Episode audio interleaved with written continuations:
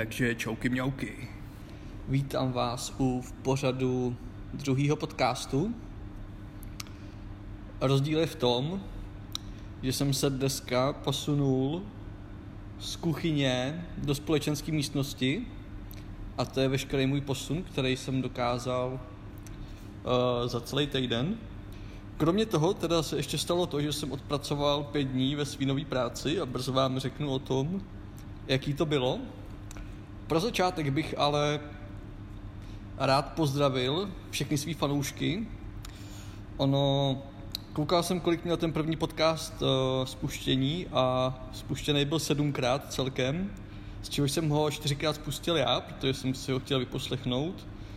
Z čehož mi, jsem si jako vypočítal, že těch fanoušků jsou asi tři, takže bych je rád pozdravil všechny. A samozřejmě ten obrovský ohlas mě motivoval k tomu, abych v tom pokračoval, protože samozřejmě mám toho spoustu co říct.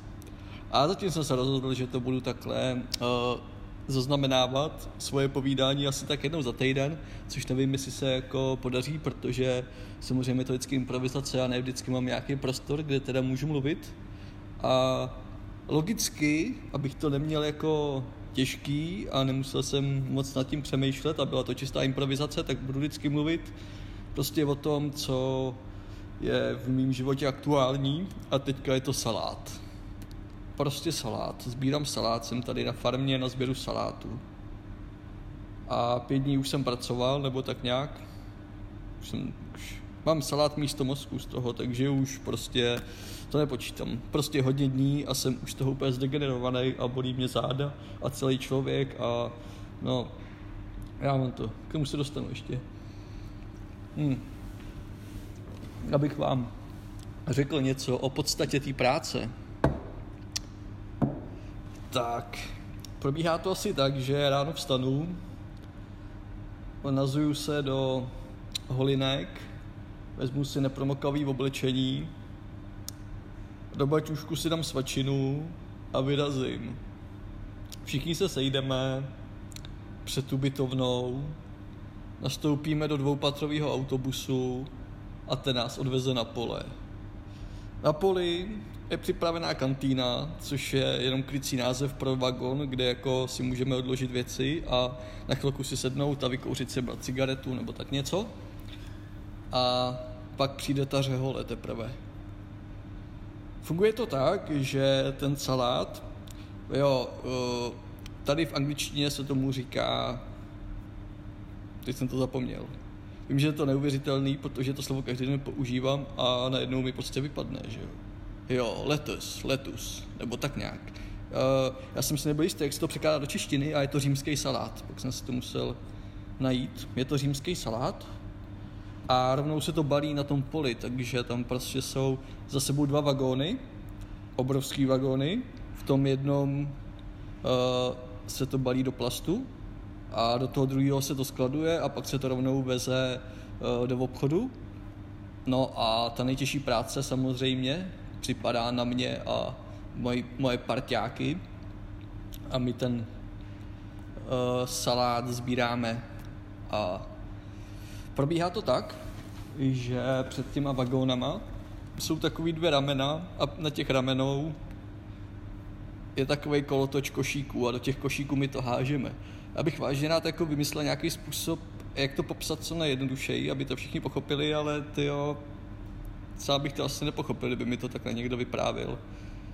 Prostě je to nekonečný koloběh košíků, který tě jdou před křichtem 12 hodin a ty se musíš ohejbat odříznout salát, pak ho oškubat, očesat a použitelný jenom ten prostředek, čímž se ta práce hodně liší od třeba sběru chřestů, na kterým jsme byli předtím, protože když jsme sbírali chřest, tak prostě chřest prostě jenom vezmeš, pak vezmeš další a další a další a další, pak už máš plný, plnou dláň, tak to hodíš do bedny a zase sbíráš.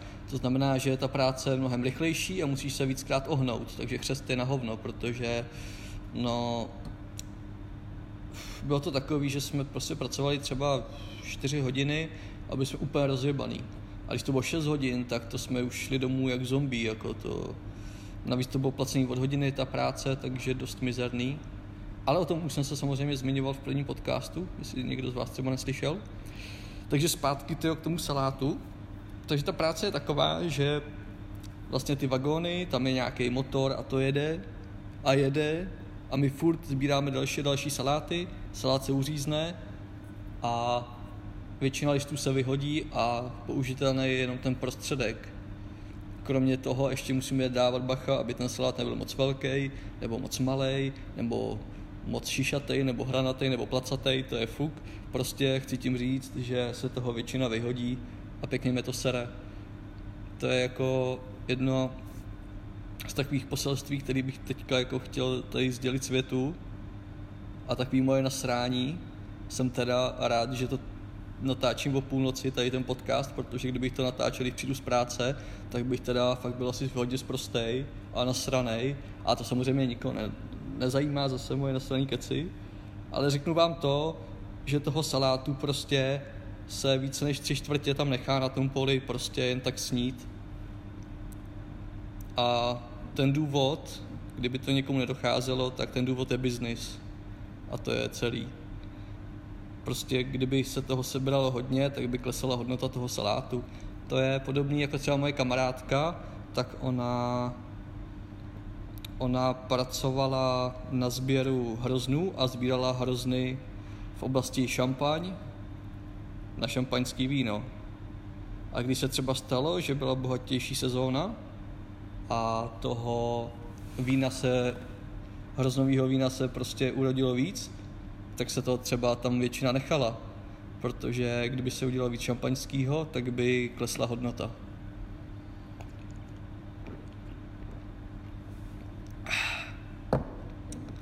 Takže tak, no. Práce není těžká, ale je frustrující. Za prvý proto, že furt mi jede před Kristem salát, takže když zavřu oči, tak vidím salát, a když jdu spát, tak vidím salát. Je to jako u pásu bejt, úplně to samý, jako ve fabrice. A ještě když prší, tak je to vymyšlený tak, že přes nás hodí takovou plachtu, aby jsme mohli pracovat i v dešti a být jako přikrytý tou plachtou, tak to už vidíš jenom salát a kolem tebe je bílá plachta a pod tebou salát, takže už fakt mám místo mozku salát. A to jsem tady chvilku, jsou tady lidi, co jsou tady celý roky. A já úplně nechápu, jak je to možný, že lidi dokážou i z tý jako nejvíce naplňující činnosti udělat něco, co tě sere. Protože já si teda myslím, že sklizeň by měla být radost a odměna a měl, bych, mělo by mě to těšit v první řadě. Ale netěší mě to. A to je důvod, proč jako brzo skončím a nevím, jestli teď vůbec půjdu. A hodně přemýšlím teďka o tom farmaření a podobně. Uh, četl jsem hezkou knížku, jmenuje se Revoluce jednoho stébla slámy. Všem bych teda doporučil. A určitě u mě to pramení vůbec té frustrace tady, jak se s tím jídlem nakládá. A myslím si, že kdyby člověk myslel hlavou, tak by jako nikdo na tomhle světě už nemohl mít hlad. Ale místo toho si tady všichni sedeme do bot, aby se tady pár lidí nahoře mělo dobře. A štve mě trochu, že se na tom teďka podílím, ale prostě potřebuji trochu peněz. A mnohem víc mě bavilo, když jsem byl naopak v tom odboji, nebo aspoň tak jsem se cítil, když jsem kontil a vybíral jsem kontejnery, hlavně teda teďka v Londýně v posledních uh, posledního půl roku asi přibližně. Mám z toho spoustu příběhů a přemýšlel jsem, kde to vlastně začalo, to kontění, že bych vám to tady třeba pověděl. A když jsem byl na své první cestě, co jsem jel stopem z Plzně do Španělska, nakonec jsem dojel až do Maroka, pak jsem zase jel zpátky, tak to jsem ještě vůbec nekontil, to mě to ani vůbec nenapadlo. Jsem si v té době myslel, že jako kontění, ty vole, to je pro nějaký jako homelessáky, ne? To, a co, to se vůbec dá jako vytáhnout z konťáku. Jak jsem si myslel, že to bude jako, že to je prostě, že to smrdí a je to hnus. Úplně, to bylo jasný, to jsem měl velmi jednoduchý a ucelený názor, který jednoho dne, pochopitelně, mi jeden člověk narušil a vzpomínám se, že to bylo půl roku po téhle cestě, když jsem se vydal do Anglie. To jsem se ještě nevydal za prací v té době, protože jsem měl pořád nějaký peníze ze své minulosti, kdy jsem byl výdělečně činný několik let.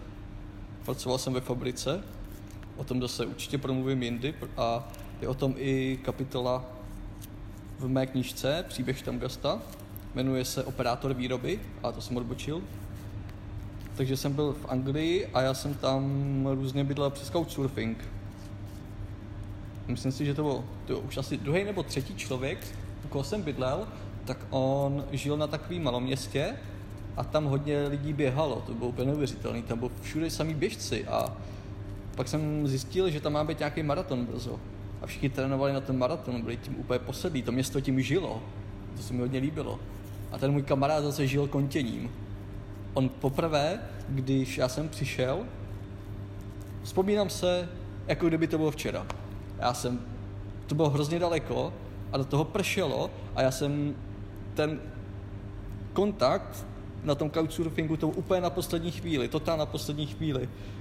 Já jsem přijel stopem do nějakého města, bylo asi 4 odpoledne a hrozně chcelo. A já jsem věděl, že se prostě v suchu nevyspím. Přestože jsem měl stan a teďka byl takovej lil jako z konve prostě, no. A tak jsem přemýšlel, co, co udělám. Zkusil jsem na Couchsurfing někomu napsat a ten týpek mi prostě odepsal a říká, jo, přijď, bydlím tady a tady, pěšky to bylo přibližně dvě hodiny cesty. A samozřejmě já velký chodec, neměl jsem ani bych tak neřekl, že jsem neměl dát MHD, spíš jsem byl línej zjišťovat informace. V té době to ještě nefungovalo tak jednoduše, že napíšeš do Google od tam tu tam a on ti to všechno tam napíše. Nebo minimálně já jsem to nevěděl, já jsem měl jenom nějaký offline mapy a píšel jsem pod, podle nich. Prostě jsem si to tam našel a vyrazil jsem a v tom dešti jsem došel k němu domů a on říká, jo, ale zrovna mám navařeno, jdeš právě včas. A tak jsem si sedl ke stolu, ještě tam byla nějaká ženská, už se nespomínám přesně, ale myslím si, že tam byla ženská. To mi tak utkvělo. A vím, že on uvařil něco jako guláš, no to je něco podobného. Já jsem v té době moc nejedl maso, asi tak vůbec. To byl taky jeden z velmi zvláštních momentů, když najednou jsem to všechno přehodnotil. Já jsem prostě dvě hodiny se trmácel v dešti dva dny jsem se pořádně nenajet, minimálně teda dva dny jsem neměl teplý jídlo a najednou tam prostě navařený guláš, že jo. A já si říkal, no jo ty vole Vojto, ty nejíš maso. Ale máš hlad, tak co s tím? No tak jsem se samozřejmě najet, nejsem kokot. a on během toho jídla mi říká, jo, že jsem ti zapomněl říct, že je to vykontěný. A já jsem byl překvapený a vůbec mě to jako nerozhodilo. Řekl jsem si, jo, v pohodě, pak jsem se nad tím zamyslel a, a on mi říká, jo, podívej, tady lednice, špajs, všechno, co tady vidíš, je vykontěný. Asi tak kromě olivového oleje a mouky, protože to jsme zrovna nevykontili. Jinak všechno, všechno, všechno bylo vykontěný. Yeah. A tak jsem tam s nima chvilku byl, asi tři dny, a on mi to vysvětloval, jak to tam jako chodí, kam oni chodí kontit a že tam mají projekt, který spočívá v tom, že, jak jsem se zmiňoval o tom maratonu a o těch běžcích, tak oni na ten maraton dělali občerstvení pro všechny lidi, kteří se ho účastnili, ať už jako diváci nebo běžci. Oni tam dělali občerstvení pro ně a to občerstvení dělali na 100% z toho, co vykontili. Tak to byl první, to byl první moment, kdy jsem se jako s něčím takovým setkal pak jsem pokračoval v té cestě a byl jsem jako motivovaný, že začnu kon- kontit, ale ještě jsem nevěděl úplně kde a jak, tak jsem to zkoušel všude možně, jenže jsem se styděl, že mi to přišlo hrozně trapný. Asi v té době mi ještě hodně záleželo na tom, co si o mě lidi myslí, přestože mě ty lidi vůbec neznali, což je samozřejmě úplně absurdní. Já jsem se snažil vybrat kontejner na ulici a teďka tam šla nějaká ženská a já si říkám, ty vole, co ona si o mě pomyslí. Teďka vím, že to je úplně mimo, protože co, jako ona už mě v životě neuvidí, ona mě vidí asi tak na dvě vteřiny a má asi svý starostí dost, že jo, třeba, že manžel s ní uh, už se s ní třeba nemiluje tak jako dřív, anebo její dítě je třeba uh, retardovaný, nebo to může být cokoliv, že jo. A co jí zajímá nějaký tamhle baťuškář, co se hrabe, hrabe v konťáku a vytáhne z toho znílý jabko a rozhoduje se, jestli to má sníst nebo ne. takže jsem si tam takhle kontil a nikdy se mi to dařilo, nikdy ne. Pak jsem třeba hodně, se mi, pamatuju si, že se mi hodně dařilo za pumpama, za benzínovými pumpama. Tam vždycky pravidelně byly bagety, který, oni se chlubili tou čerstvostí, že jako to je to ráno připravený a když se to neprodá, tak se to odpoledne vyhodí. Takže já jsem tam vždycky odpoledne už čekal u těch kontejnerů a bylo úplně jedno, na který to bylo pumpě. Vždycky jsem tam čekal. A když jsem poprvé našel nějakou slušnou pumpu a velký konťák, který byl úplně narvaný bagetama, tak jsem se do toho bez, bezlavě vrhnul. A jednu za druhou jsem to prostě ládoval do batěhu a říkal jsem si, jo, to jo, to máš ty jo, na čtyři dny, to je úplně výtečný, teď už nemusíš prostě o starost míň. V té době jsem ještě jel tu e, nízkonákladovou cestovatelskou filozofii, že jako čím méně toho potřebuju, tím jsem svobodnější, že jo. A tak jsem to naládoval do batěhu, jenže jsem si neuvědomil, že všechny ty bagety jsou stejný. Všechny byly ří, buď řízkový, anebo s masovýma koulema. A jako jíst tři dny v kuse řízkový bagety a bagety s masovýma koulema bylo dost frustrující a nudný, už mi to fakt jako nechutnalo. A říkal jsem si, ty jo, to zvíře zemřelo a oni vyhodili to maso, to je strašný. A já teďka jsem to vykontil a můžu to aspoň zužitkovat, teď tím přece jsem velmi prospěšný planetě a bla, bla, bla, takhle jsem nad tím uvažoval hrozně moc filozoficky, to jsem byl prostě moje druhá cesta a hrozně mi na tom záleželo, co jako hmm, se dělá s tím jídlem. Do dneška mi na tom záleží, já už to tolik neřeším. tak příště už jsem se vybíral prostě. Příště jsem přišel do toho konťáku a už jako kdyby byl v obchodě přebíral jsem to, bral jsem jenom ty dobrý kusy, eh, myslel jsem taky na to, co to udělá s mým tělem, aby to nebylo moc tučný a aby to nebyl prostě úplně nějaký junk food. Tak už jsem si vybíral, pak jsem zjistil, že to má ještě další benefity, že například, když takhle kontím před benzínovou pumpou, ne za ní, ale před ní, tak jsem viděl na kamerách, což je super, protože si mě může všimnout servírka a třeba mi taky přinese kafe zadarmo, že jo. A to se stalo mnohokrát.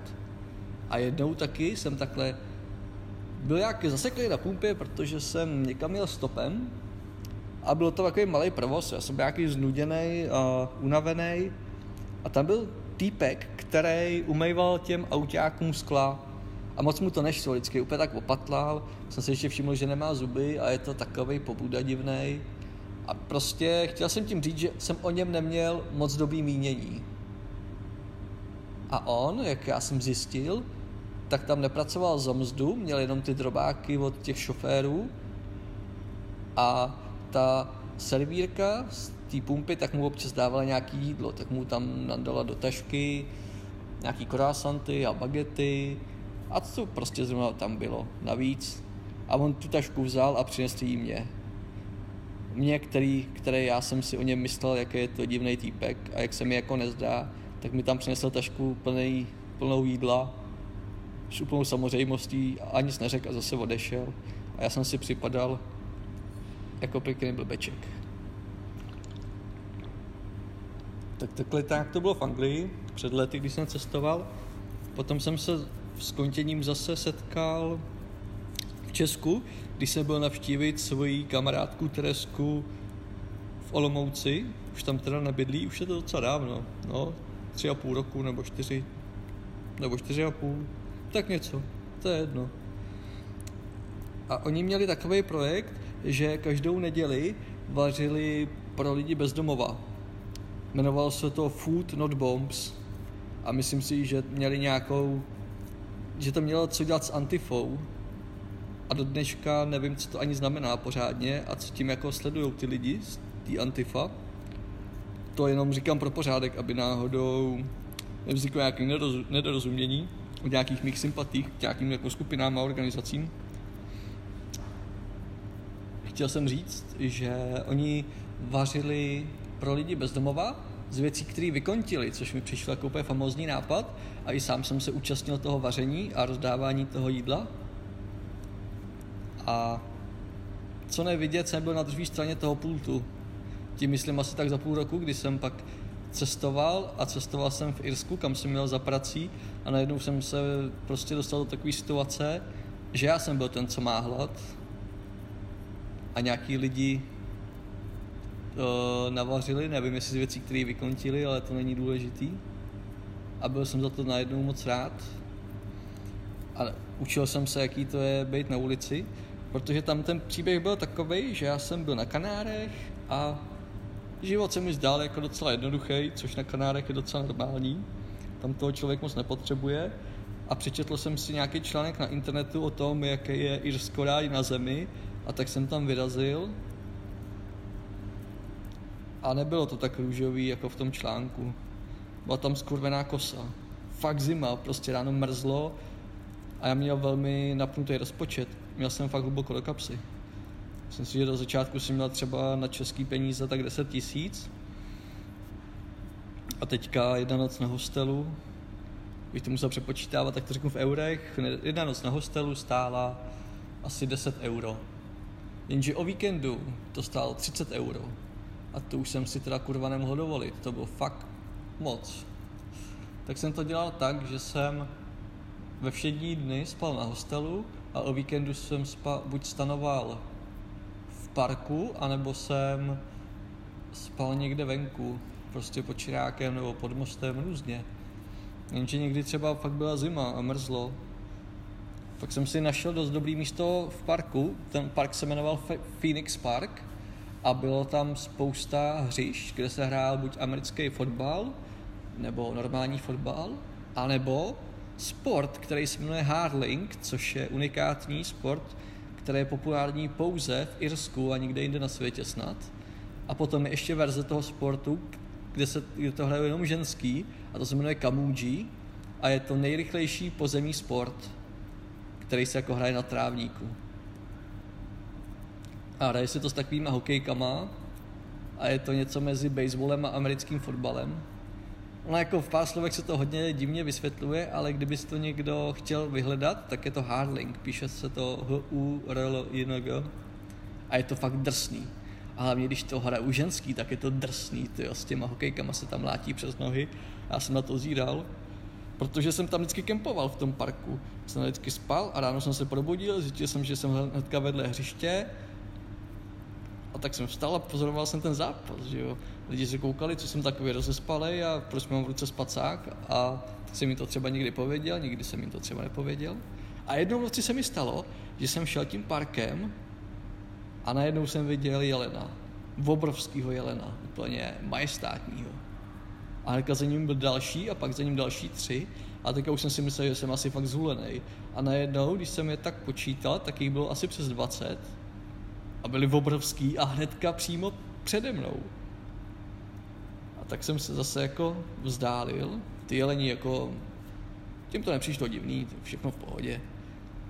A já jsem zjistil, že tam je spousta jelenů, ale oni, tam byly takové remísky a oni byli v těch remískách schovaný přes den, ale v noci normálně šli třeba do prostřed toho hřiště a tam prostě najednou bylo stádo jelenů a ty si tam jen tak vegetovali, žvejkali trávu a tak. Za to byl docela v šoku. Bylo tam hodně živo v tom parku, takže super. A dokud nemrzlo, tak dobrý, tak jsem tam takhle stanoval. Pak se mi jednou stalo, že jsem stanoval na pláži v Dublinu. To město je u moře, to moc lidí neví, protože to je prostě přístavní město a jsou tam fabriky, takže tam není moc co objevovat, co se týče nějaký, nějaký pláže nebo pobřeží. Navíc je tam pořád jako zima a mračno, sichravo. Ale přesto tam je taková malá pláž, není moc dlouhá, hnedka vedle fabriky náhodou. Tak jsem tam stanoval a jednou brzo ráno začal foukat vítr a ten vítr, ještě jsem teda zapomněl upřesnit, že já jsem měl ten stan tak odlehčený, že jsem měl tu vrchní vrstvu. Já jsem měl jednu vrstvý stan že mi ten vítr podebral ten stan a on by mi už býval uletěl, kdybych ho nechytnul a já ho chytnul za tu tyčku, která pod náporem toho větru se zlámala na tři kusy a já jsem byl v hajzlu. To bylo asi ve čtyři ráno, takže jsem nouzově se pozbíral svých pět švestek a přesunul jsem se no, na autobusovou zastávku, tam jsem všechny věci naštěuchal do svého báglu a pak jsem šel zpátky do centra, což zabralo asi tak hodinku a šel jsem do jednoho jediného podniku, který má otevřený non-stop a nikdo tam po tobě nic nechce a ten se jmenuje McDonald. V kapse jsem měl 4 eura, poslední. Všechen můj majetek na téhle planetě byly 4 eura a za 2 eura jsem si koupil kafe a pak se tam připotácel takovej mladý týpek z Polska, který vypadal, že má docela podobný osud jako já. A zeptal se mě, jestli nemám na kafe.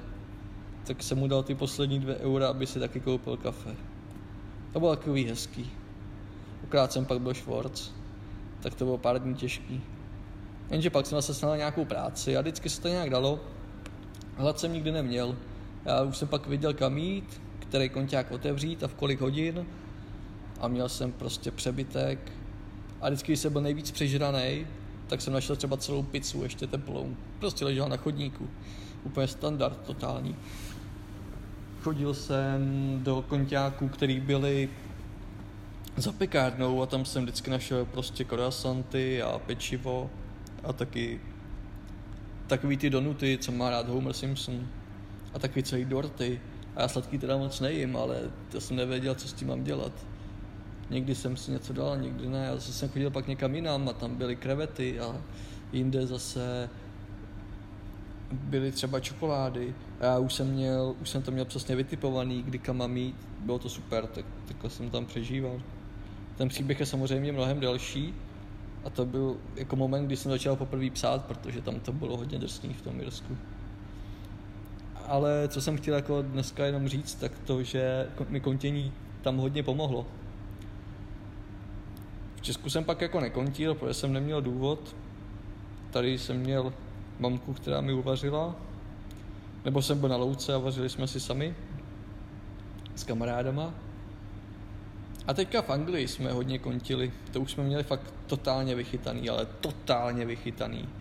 Jde náš kámoš, kterýmu bych za to měl poděkovat, protože ona to čeká, tak mu děkuju, ale moc se stejně neposlechne, tak je to fuk.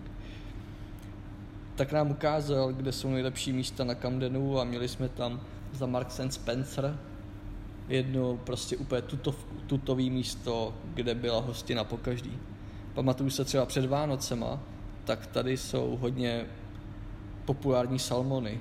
To je nějaká ryba, já si nejsem jistý, která. Si myslím, že makrela, jo. Ale, nebo nějaká, nějaká velká ryba je to, prostě salmon.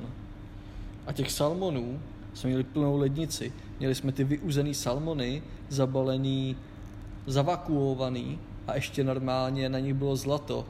To oni už tady jsou prostě tak zdegenerovaný ty angličani, že potírají ty salmony zlatem, aby to jako vypadalo. No to nemá žádnou chuť, jo, to zlato, nevím, co to je.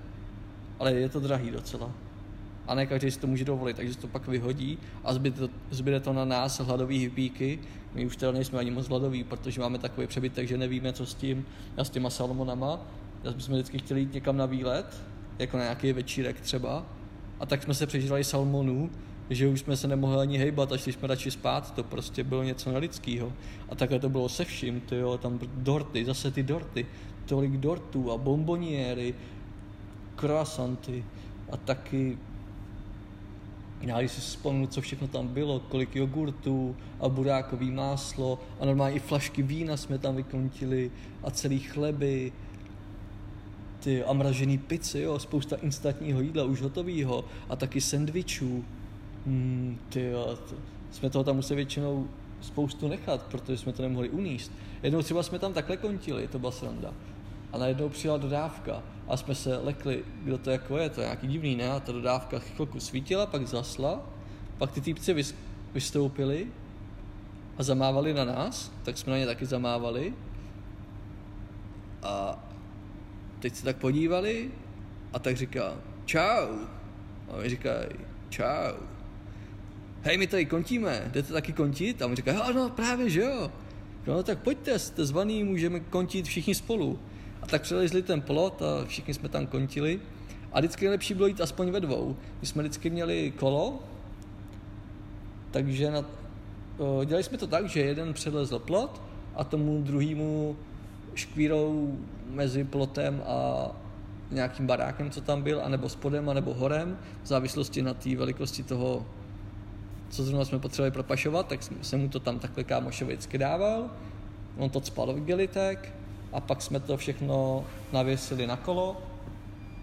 Takže prostě dvě, dvě tašky na jedno štítko, dvě tašky na druhý řídítko, tři tašky do zádu, tak nějak různě, ještě tři tašky do rukou. Běžně jsme prostě tahali třeba 8 tašek a takhle jsme chodili třeba třikrát za týden a měli jsme úplně narvanou lednici a narvaný mrazák. Takže úplně špica. A právě ty typci, tak ty jezdili rovnou dodávkou, naládovali dodávku a vozili to do skvotu. Takže tam už jsme to měli teda hodně vychytaný a jeli jsme ve velkým. Teďka, když jsem tady na farmě, tak je to těžké jako jít do obchodu a kupovat si tam jídlo a nechat tam za ten nákup 80 liber, to jako... to není moc dobrý pocit. Přemýšlel jsem, jestli mám nějaký příběh jako sepsaný z toho kontění a moc jich jako upřímně není, ale přesto jeden existuje. A teď vám ho přečtu. Nebudu to moc uvádět, nejdřív to přečtu a pak k tomu třeba něco řeknu.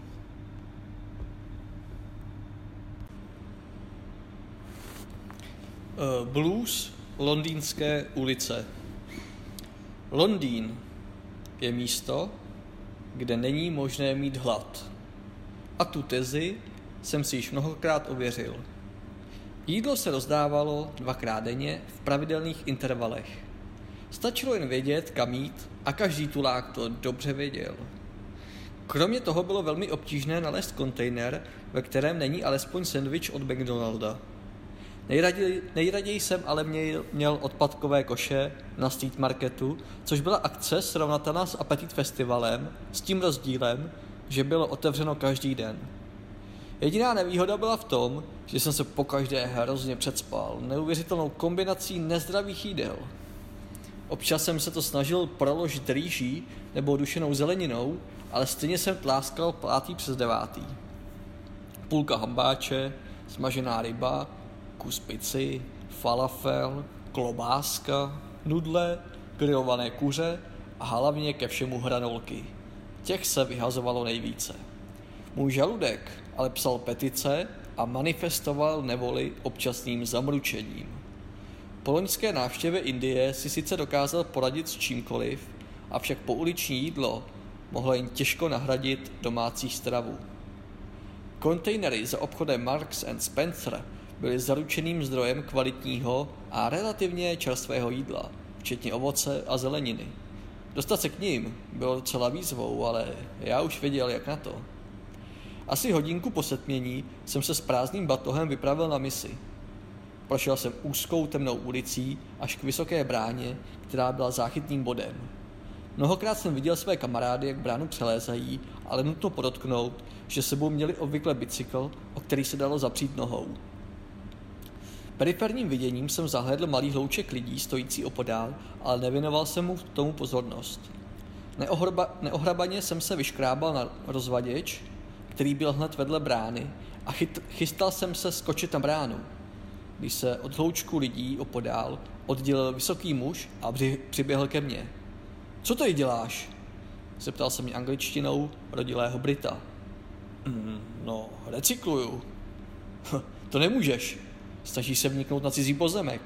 Za to tě můžu zatknout. Hmm, no, rozumím tvému úhlu pohledu, ale ty konťáky jsou plný jídla. Hmm, to není můj úhel pohledu, to je právo co, co to plácáš? Slez dolů. Jsem policista. Slezl jsem, ale nějak se mi to nezdálo. Začal se vyptávat na spoustu otázek a mluvil hrozně rychle, takže jsem pobíral sotva polovinu. Tom, v tom k nám přiběhl celý ten hlouček, asi pět lidí. Byli kolem mě a to už mi bylo jasné, že to nejsou žádní policisté. Chtěl jsem vzít nohy na ramena, ale nebylo kudy zdrhnout. Začal jsem se cukat, ale z každé strany, strany mě chytil jeden. Srdce mi zběsile tlouklo a hlava se točila. Hlavu mi proudila spousta myšlenek, ale žádné řešení. jak z toho ven. Vždyť já snad musím být nějaký rekordman v počtu přepadení. Do prdele. Začínal jsem ztrácet chladnou hlavu. Bylo jich na mě hrozně moc. Bylo jen otázkou času, kdy mi jeden z nich dá dělo. Já nic nemám. Proč si asi myslíte, že tady vybírám kontejnery? Nechte mě, vy svině! Vychrál jsem do sebe kopu jednoduchých a ostrých frází, když v tom se všechno vysvětlilo. Oni začali vytahovat stříbrné placky s nápisem policie a ukazovat klepeta připnutá k opaskům a mně došlo, že jsou vážně policisté. Následovalo dlouhé ticho, jak jsem se to snažil rozdýchat a oni trpělivě čekali. Pořád se mi točila hlava, ale už jsem věděl, že mě nikdo neukrade ani neubodá a tak se mi vrátil původní optimismus. Nakonec se jim ukázal svůj pas a oni mě prolustrovali, jeden druhému jsme popřáli hezký zbytek večera a divadlo bylo u konce. A tím skončila i ta super krátká povídka, což byla jedna z těch, který jsem prostě musel napsat úplně okamžitě, protože potom, co jsem tohle zažil, tak to muselo ven. A tady jsem si jako nic nevymyslel, bylo to 100% podle toho, jak se to stalo. A bylo to teda fakt síla. Uh, mimochodem právě, jak jsem tam zmiňoval, že jsem pravděpodobně rekordman v počtu přepadení, tak to nebyla jen tak nějaká fráze, ale já jsem skutečně těch přepadení zažil mnoho. Poprvé si pamatuju, že to bylo ve Francii, když jsem se naivně procházel ve tři ráno, jsem se tam tak trošku ztratil a nemohl jsem najít cestu zpátky na svoji ubikaci. A tak jsem se koukal do mapy na iPadu a ten svůj iPad jsem nesl v ruce a vyhlídl se mi tam nějaký černoch a přišel ke mně ze zádu a ptá se mě, kolik je hodin a tak mu říkám, jsem se pojel toho iPadu, že jo, a říkám mu, je tolik a tolik a On mi říká, jestli se na to nemůže podívat, že mi nerozumí, tak jsem mu to ukázal. On říká, jo, jo. A pak se mi zase něco ptá, furt bylo to nějaký divný. A pak to nechal být. A tak jsem šel. A tak si jdu a on udělal pár rychlých kroků a zezadu mi hodil kravatu okolo krku, prostě mě chytnul a strhnul k zemi. A teďka začal sápat po tom iPadu, tak jsem ho držel a držel a on ho taky držel a tak dlouho jsme se prali a mě šrotovalo hlavou, co mám kurva dělat. A v ten moment mě napadlo jedině to, že ten iPad rozmátím vozem. Tak jsem ten iPad v jeden moment, kdy to prostě šlo, mu vytrhl z ruky a švihl jsem s tím vozem, takže super roztřískal. A ten Černok si to naštěstí v ten moment rozmyslel a utekl. Takže mi zůstal iPad. Přestože byl rozmácený, tak jsem na něm další den sestříhal video z toho výletu. Takže to bylo první přepadení, který bylo docela s happy endem. Pak bylo dál jako několik horších přepadení. Jedno takový veselý bylo v Maroku. To bylo fakt hodně nečekaný zvraty to mělo. Bylo to ve, ve městě Marrakeš, taký prokletý město pro mě, protože tam mě přepadli hnedka třikrát. Budu z toho jmenovat to nejvíc napínavý přepadení. To bylo, když byl takhle večer, už se začínalo sprákat a já jsem stopoval na kraji města zastavil mi motorkář, což nebylo vůbec překvapivý, protože tam byly jen taxíky a motorkáři víceméně. Tak jsem nasedl a jeli jsme a v půlce cesty se zastavil a říká mi, jestli si to nechci prohodit, jestli nechci řídit, že on bude jako spolujezdec. Tak jsem si říkal, jo, vole, dobrodružství, super, se prohodíme. Jenže samozřejmě, když sedím vepředu, tak nemůžu mít na zádech batoh, protože by to překáželo, tak jsem mu dal, aby se ho dal on na záda. Tak se chvilku jel, řídil jsem, on byl jako spolujezdec, pak jsme zase zastavili, se vyměníme, jenže on jak nasedl na tu mašinu, tak otočil plynem a chtěl mi zdrhnout. Jenže prostě to nebyla žádná motorka, že jo, to byl nějaký prskolet, taková babeta. Tak jsem ho čapnul ze zádu a držel jsem ho. Tam za nějakou tyčku, za nějakou konstrukci jsem to tam prostě chytnul a já jsem ten moped držel a on drtil ten plyn, to hrabalo na místě, ale nehnul se, ale pořád měl prostě na zádech ten baťoch který ale, ten baťoch byl jenom přes jedno rameno. Měl jenom jedno poutko, protože byl trochu vadný. A to byla ta klíčová věc. Mně se ještě podařilo v ten moment tu motorku jakoby oběhnout, takže se stalo to, že já jsem ji držel zapředu a on na mě najížděl a to už jsem fakt měl jako nasráno v kalhotech, protože prostě v tom batu byly všechny moje věci, včetně pasu a tak dál. A jak už jsem nevěděl, co mám dělat, protože to byla vyloženě patová situace, že jsme tam byli zasekaný, tak jakmile jelo auto okolo, tak jsem tomu autu skočil do cesty a snažil jsem se ho zastavit, aby mi jako někdo pomohl. Jenže v ten moment ten týpek vytušil samozřejmě příležitost a znova otočil plynem a chtěl se rozjet. A já udělal pár kroků, skočil jsem potom botohu a strhnul jsem ho ze zad, takže jsem přetrhl to poutko. A bylo to. A ležel jsem na cestě s tím batohem v ruce. Ten týpek nevěděl chvilku, co má dělat, ale já jsem mu naštěstí nedal moc času na rozmyšlenou a utekl jsem do pole. Takových přepadení bylo ještě trošku víc. Většině z mám nějakou povídku a bude to v nějaký z knížek. A teďka bych se rád vrátil k úplně tomu původnímu, o čem jsem tady mluvil, protože tohle celé vlastně bylo taky jen taková odbočka. Chtěl jsem vám říct, abych tady nemluvil jenom o přepadení a plítvání a mizerný práci, abych jako na závěr řekl něco veselějšího, tak uh, mě napadlo, že bych vám zkusil popsat tady zase z aktuálního dění, jaké to je bydlet na ubytovně. Respektive tady se tomu říká hostel, ale to je jen takový krycí název, protože ve skutečnosti je to ubytovna a máme takový pokoj, kde jsou dvoupatrové postele a různě se mění osazenstvo těch pokojů a s tím se dost i mění atmosféra, jaká v těch pokojích je. Takže je to různý. Jeden večer smutný, druhý veselý, jak to zpívá divoký byl. A měli jsme tady pár jako extrémních případů, co se týká našich spolubydlících. Řeknu vám nějaký moje oblíbený. Co jsem si oblíbil jednoho takového černocha, co se k nám nastěhoval. Myslím si, že je ze Somálska, ale on moc neumí anglicky, takže jsem se zatím ještě nedozvěděl. Zajímavý, zajímavý byl především tím, že nic neříkal a seděl pořád na židli v neměný poloze a koukal do smartphonu. A on první dva dny vůbec nic neřekl.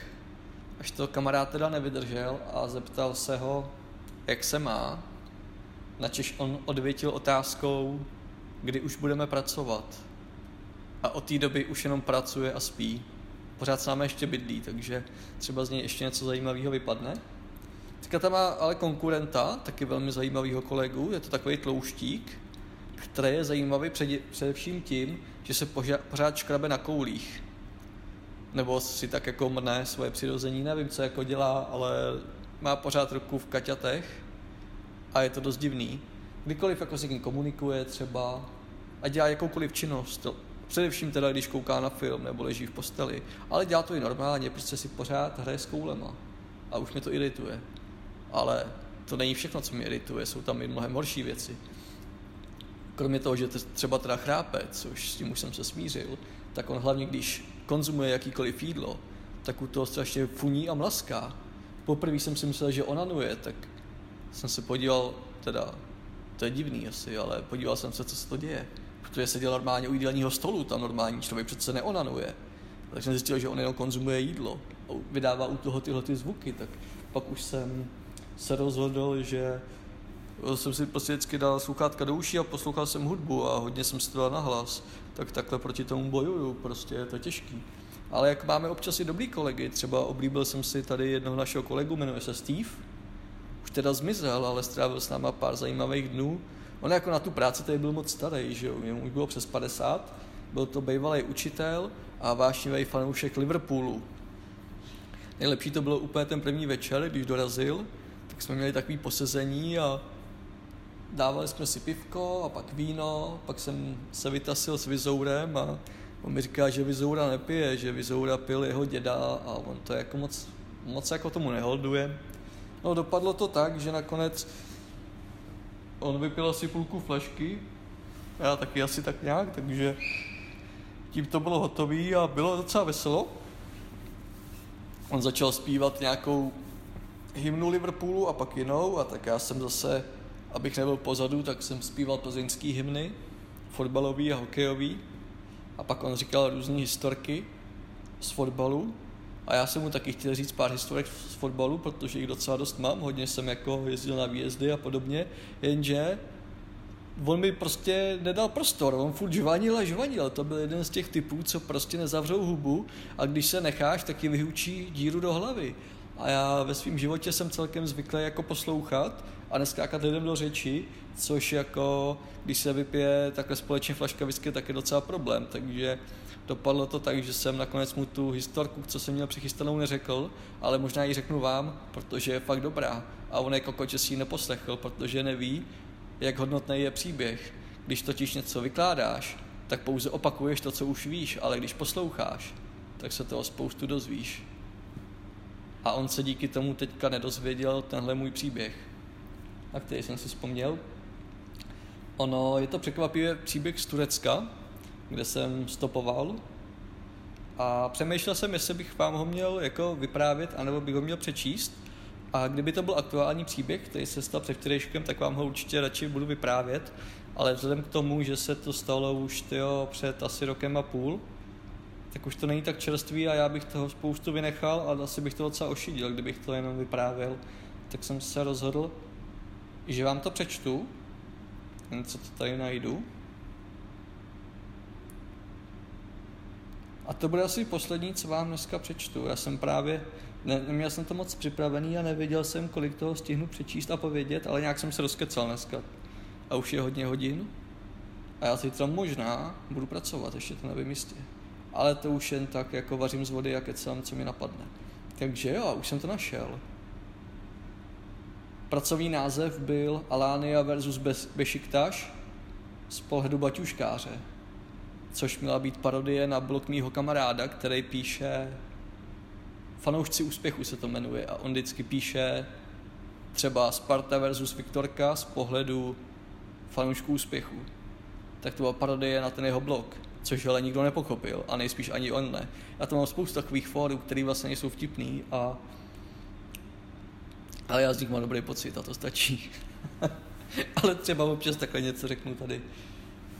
A teďka to přečtu a snad to bude zajímavější než tohle moje povídání. Tak jo. Pár dní naspátek jsem v kavárně googlil, kde se dají sehnat lupeny na fotbal a celkově jsem se snažil nějakým způsobem odhadnout směr své vlastní cesty, abych se mohl na onen zápas dostavit, přičemž mě spíše než fotbal zajímalo dění okolo. Nakonec se celá úvaha ukázala jako, jako lichá, neb se směr výpravy měnil nejenom podle aktuálního počasí, mé nálady, celkového rozpoložení, ale obecně vzato dle širokého spektra dalších aspektů, včetně náhodných událostí, kterým jsem vždy přikládal význam, kladouc si otázku, co mi tím chtěl vesmír říct.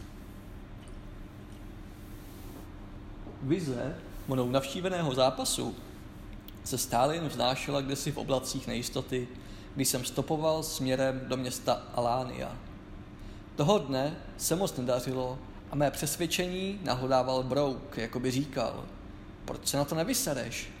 Vždyť máš prachy. Proč si prostě nekoupíš lístek na autobus? A jízda autobusem mě skutečně čekala, jen za docela jiných okolností, než bych si býval dokázal představit. Dva nakorbení alfasamci s leteckými brýlemi na očích močili opodál. Když řádně oklepali své pindoury, tak se jeden z nich podíval směrem ke mně. Udělal pár rázných kroků a optal se, kam mám namířeno. Já si během stručného rozhovoru stačil všimnout, že oba mají kolem krku šály totožných barev. Gestem mi bylo pokynuto, abych se přidal a během pár momentů jsem seděl v zadních řadách autobusu, plného nabuzných Turků v černobílých šálách, čepicích či dresech. Pár kluků si mě ještě přišlo prohlédnout, jako bych byl návštěva z jiné planety, a pak autobus zvedl kotvy. Někdo mi omotal šál, černobílou šálu kolem krku a z druhé strany ke mně dokonoval joint. Jeden z mladíků začal zpívat a já sledoval, jak se můj soused neúspěšně snaží otevřít flašku vína bez otvíráku. Jel jsem se mu předvést, jak se to dělá u nás, a pak jsme se o to víno podělili, respektive On si občas tucnul a já to celé vyžahnul. Na obličeji jsem měl už zase připevněný ten blažený výraz, co nejde sundat. Prostě mi to zase jednou vyšlo. Dojeli jsme až do Alánie a autobus zastavil na pumpě. Normální člověk by v ten moment řekl ahoj a šel by po svých. A já ale hořel neodalatnou touhou dostat se na ten zápas. Asi tak jako další dva milionu fanoušků Istanbulu Bešiktaš. Nasedl jsem tedy zpátky na palubu za mocného skandování. Krištof, Krištof, Krištof. No, tak dobře, asi se skandovalo něco jiného, ale tak jako tak jsem byl hvězda. Nebylo moc pravděpodobné, že se tam dostanu, ale já obvykle sázel all in. Všechno nebo nic. Horší bylo, že jsem si musel nechat batok na palubě a obvykle bývám nervózní, když všechny mé věci společně s autobusem mizí ve tmě nadešlé noci s tím, že je už možná neuvidím. Sebejistě jsem stál před branami stadionu, tváříc se, že patří mezi ostatní, což bylo jistě velmi přesvědčivé vzhledem k mým světle hnědým vlasům a červené koskované košily, která se v záplavě, záplavě černé a bílé skutečně výjímala. Bušilo mi srdce, jak mě pečlivě osahával bleš, plešatý uniformovaný Turek. Kolem chodila slečna a kontrolovala lístky, jako revizor v tramvaji. Sedíš v rohu, ani nedutáš a hlavně se snažíš vypadat jako ten poslední člověk na planetě, který by mohl cestovat na černo. A najednou je to pryč. Revizor vystoupí a to by prošlo něco neuvěřitelného. Přesně tak to bylo. Hlava se mi točila v opojení konské dávky endorfinů, když v tom jsem před sebou zahledl obrovský železný turniket a kolem pět policistů oblečených do chráničů ve stylu želvy ninja a šmitec. Ještě dalších několik minut jsem pozoroval, jak se jeden za druhým dostávají fanoušci dovnitř skrze těsné, otočné mříže turniketů, zatímco já hořce doplácel na vlastní naivitu. Má bagáž byla uvězněna v útrobách autobusu, do jehož návratu zbýval asi tak jeden fotbalový zápas a mě začínala být zima. Vydat se na les hospodu a sledovat utkání v televizi mi přišlo jako geniální řešení situace, leč se ukázalo jako velmi nepravděpodobné. Stadion byl situován na vrchu strmého kopce, který od města oddělovala dlouhá cesta, po níž sice jelo mnoho vozidel, avšak všechny opačným směrem. V prostoru mezi dějištěm utkání a centrem města se nacházelo asi tak nula restaurací, což bylo docela definitivní. Dlouhé klesání jsem tedy nahradil za dlouhé stoupání, když v tom se za mými zády ozval kousavý zvuk klaxonu, který mi dal rázně najevo, že jsem právě málem přišel o život. Ta kára mě minula asi o půlku délky mé paže. Prostě jeden krok a mohl být konec.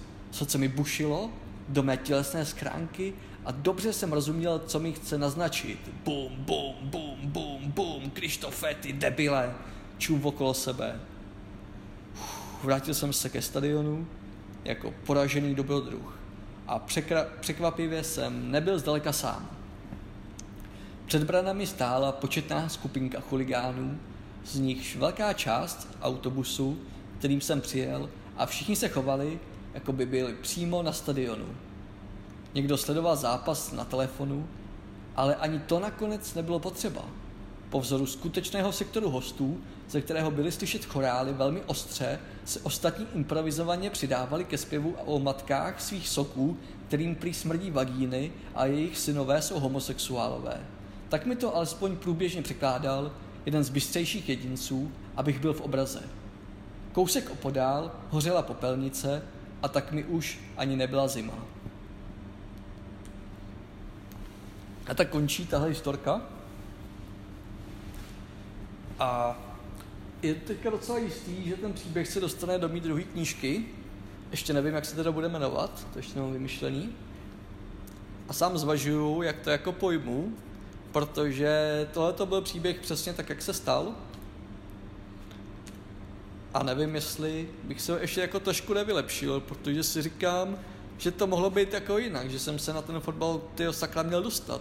Takže teďka je otázka, jestli to budu prezentovat tak, jak to bylo, nebo tak, jak to mohlo, nebo případně mělo být. To se dozvíme až v té druhé knize.